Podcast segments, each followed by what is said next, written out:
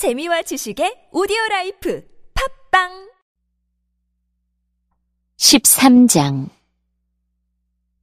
이번에 가면 세 번째 여러분을 방문하는 것입니다.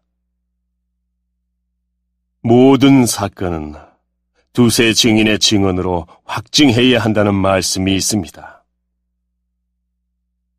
내가 두 번째 방문했을 때에 말했던 것처럼 지금 떠나 있는 동안 여러분에게 말씀드리겠습니다. 전에 죄를 지은 사람들과 나머지 사람들에게 경고하는데 내가 이번에 가면 그들을 용서하지 않겠습니다. 그것은 여러분이 그리스도께서 나를 통해 말씀하신다는 증거를 요구하고 있기 때문입니다. 그리스도께서는 여러분을 대할 때 약하지 않으셨습니다. 그분은 여러분 안에서 능력을 발휘하십니다. 그리스도께서는 약하셔서 십자가에 달려 돌아가셨으나 하나님의 능력으로 살아계십니다.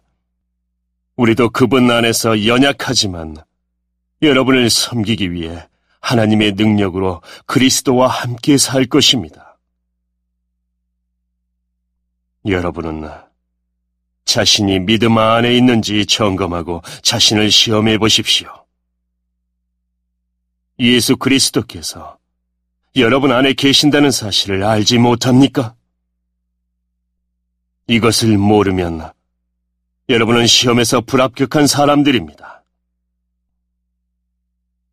나는 우리가 불합격자가 아니라는 것을 여러분이 알아주기를 바랍니다. 우리는 여러분이 악한 일을 행하지 않게 해달라고 하나님께 기도합니다. 이는 우리가 시험에서 합격했다는 것을 보이기 위함이 아니라, 비록 우리가 시험에 떨어진 것처럼 보일지라도 여러분이 옳은 일을 행하도록 하기 위해서입니다.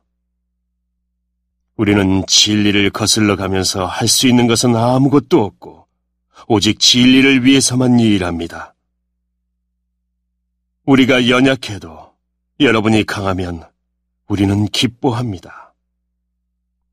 우리는 여러분이 온전해지기를 기도합니다.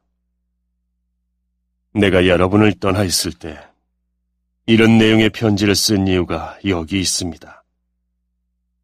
즉, 내가 여러분에게 가서 이 일을 처리할 때 주님께서 내게 주신 권세를 가지고 여러분을 엄하게 다루지 않기 위해서입니다. 주님께서 내게 주신 이 권세는 여러분에게 덕을 세우라고 주신 것이지 여러분을 넘어뜨리라고 주신 것이 아닙니다. 성도 여러분, 마지막으로 인사를 드립니다. 기뻐하십시오. 온전하게 해주십시오. 서로 위로하십시오.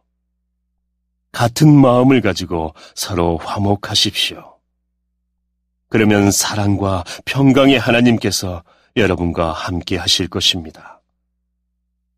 거룩한 입맞춤으로 서로 인사를 나누십시오. 모든 성도들이 여러분에게 문안을 드립니다.